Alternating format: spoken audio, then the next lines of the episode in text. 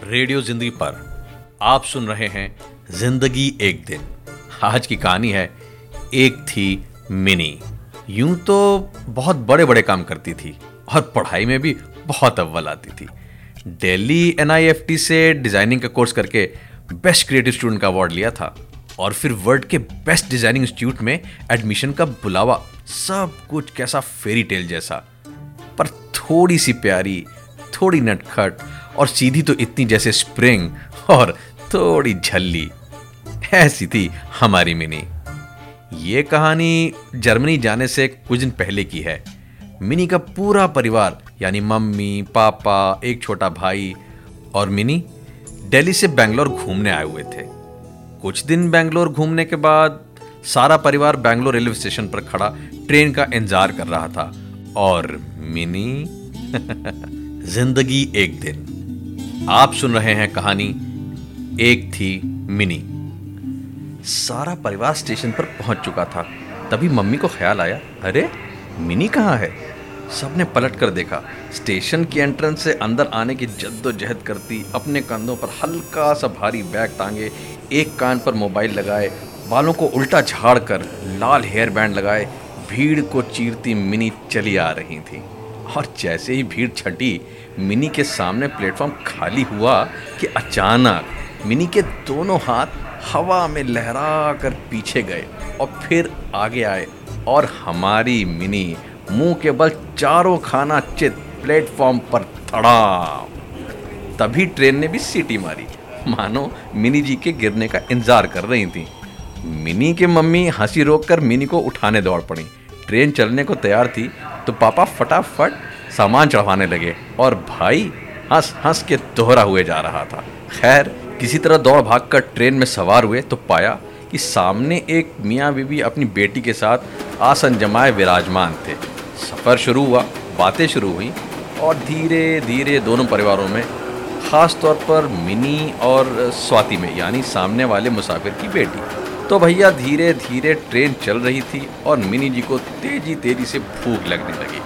और मिनी सोचते जा रही थी कि अभी चिप्स वाला आएगा, कोल्ड ड्रिंक वाला, खाना और मैं जल्दी से ख़रीद लूँगी।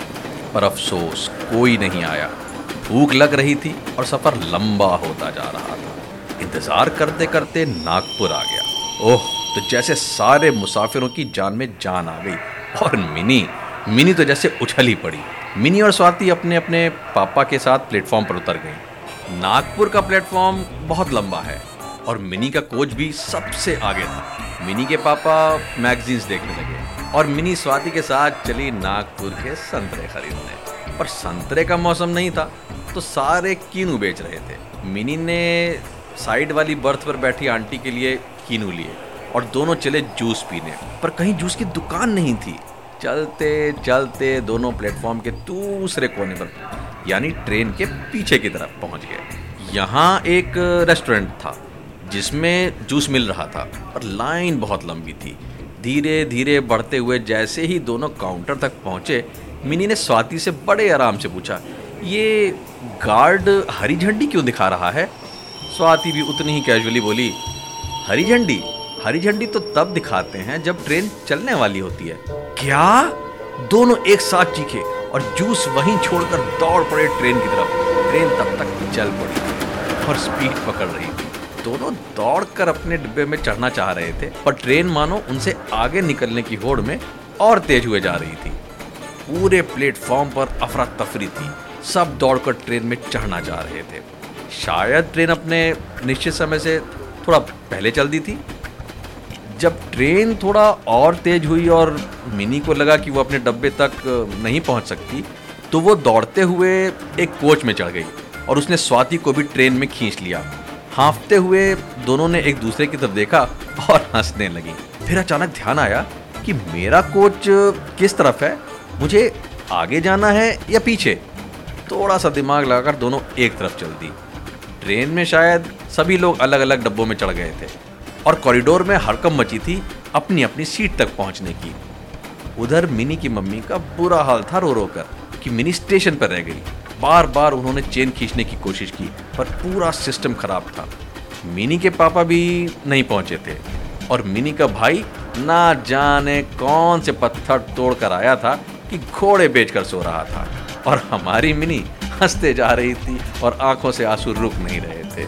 और बाकी यात्रियों से टकराती, टुकरुती एक तरफ़ बढ़ती जा रही थी कि तभी सामने से एक बुजुर्गवार दोनों हाथों में सांभर वड़ा पकड़कर प्रकट हो गए। भूख से बेहाल मिनी को मम्मी की चिंता हो रही थी और भूख से पेट फटा जा रहा था। ऐसे में सज्जन खाने का सामान लेकर रास्ता रुक के बीचों बीच खड़े थे। मानो चिढ़ा रहे हो, ले भूखी, ये देख पर खाने नहीं दूँगा? भूख और गुस्से से तड़पती मिनी ने निकलने की कोशिश की, पर वो महाशय पूरा रास्ता रोके दोनों हाथों में सांभर वड़ा लिए हिदायत दे रहे थे कि, बेटा, जरा देख कर, अरे ध्यान से। और टस से मस नहीं हो रहे थे। मिनी को कुछ समझ में नहीं आ रहा था तो उसने हल्का सा धक्का दिया, जैसे कि वो निकलने की कोशिश कर रही हो, और सारा सांभर वड़ा ज़मीन पर फैल गया। सांभर वड़ा तो जो फैला, वो माशे भी पूरा फैल गए। और शुरू हो गया उनका गालियों से भरा प्रवचन कि तुम आजकल के बच्चे? उधर मिनी सोच रही थी। अरे अंकल, जाने दो। मेरी जान बख्शो। उन अंकल जी ने पाँच सात मिनट तक दोनों को वहीं रोक कर रगड़ा। मिनी किसी तरह वहाँ से निकली और आगे बढ़ी तो सामने पेंट्री कार थी। बस। अब तो मिनी फट पड़ी। रात भर खाना नहीं दिया। पूरा दिन निकल गया तो किस बात की पेंट्री कार? आज ये सही होती तो मैं ना उतरती और ना ऐसे फंसती। ऊपर से भूख के मारे बुरा हाल। उसकी इस हालत को देखकर पास ही बैठे एक सज्जन ने एडवाइस दी, बेटा, तुम अपनी मम्मी को फ़ोन क्यों नहीं कर लेती? फ़ोन? तब मिनी को ध्यान आया, फ़ोन तो जेब में ही घूम रहा था। फ़ोन निकालकर देखा तो बैटरी खत्म थी। फिर मिनी ने उन सज्जन की तरफ़ अपनी नज़रें झुकाते हुए देखा, मानो कह रही थी, प्लीज़ भले से अंकल ने समझते हुए अपना फ़ोन आगे कर दिया। फ़ोन हाथ में आते ही, जैसे मिनी में मानो नई स्फूर्ति जाग गई। फ़ोन हाथ में आते ही मिनी ने फटाफट अपनी मम्मी का नंबर डायल किया। Nine eight one zero zero. उधर भी जैसे मम्मी इंतज़ार में बैठी थी। दूसरी बेल पर ही फ़ोन उठ गया और मिनी एक सांस में बोल गई, मम्मी मम्मी, मैं ठीक हूँ और ट्रेन पर चढ़ गई हूँ। दूसरी तरफ़ से आवाज़ आई, ट्रेन में? क्यों? ट्रेन में क्यों चढ़ गई? ये नंबर किसका है? बिना बताए तुम कहाँ जा रही हो? कहाँ जा रही हो? सुनते ही मिनी जी को समझ आया कि ये तो रॉन्ग नंबर मिल गया। हमारी मिनी जी उस परेशानी में ठहाका मारकर फट पड़ी और ध्यान से दोबारा नंबर डायल किया। अब की नंबर सही लगा। मिनी जी ने बताया कि वो ट्रेन में चढ़ गई हैं, पर डब्बा याद नहीं है। सुनते ही अगल बगल बैठे लोग हंसने लगे। खैर साहब, मम्मी ने डब्बा बताया तो पता चला मिनी जी उल्टी दिशा में जा रही थी। चलो, फिर मिनी जी चली वापस। दो डब्बे पार करके उसी डब्बे में अंकल जी अभी तक सामर को लेकर तूफ़ान मचाए हुए थे। उनसे दो चार गालियाँ खाती, उन्हीं शरीरों से भिड़ती भिड़ाती मिनी जी चली अपने डब्बे की ओर, कि रास्ते में स्वाति के पापा मिल गए। वो बेचारे भी अपने हाथ में कुछ संभाले धीरे धीरे आगे बढ़ रहे थे।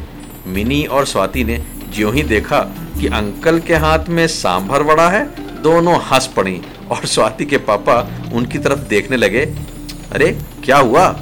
हँसते हँसते दोनों अपने कोच में पहुँची। सारे बिहाल बैठे थे। एक तरफ़ से मिनी और स्वाति आ रही थी तो दूसरी तरफ़ से मिनी के पापा हाथ में मैगजीन लेकर। और शुरू हुआ भरत मिलाप का सिलसिला। मम्मी को देखकर मिनी खुशी से चिल्लाई, मम्मी! और गले लिपट कर रोने लगी। और मिनी का भाई इन सबसे अनजान अभी तक घोड़े बेचकर सो रहा था। मिनी ने उसको जगाया। गले लिपट गई फिर बताया कि उसने किसी को रॉन्ग नंबर पर फ़ोन करके कह दिया कि, मम्मी, मैं ट्रेन पर चढ़ गई हूँ। ट्रेन पर क्यों? ये नंबर किसका है? और सारे लोग उस अनजान लेडी की बेटी का हश्र सोचकर ज़ोर ज़ोर से हंसने लगे। आप सुन रहे थे रेडियो ज़िंदगी पर, ज़िंदगी एक दिन।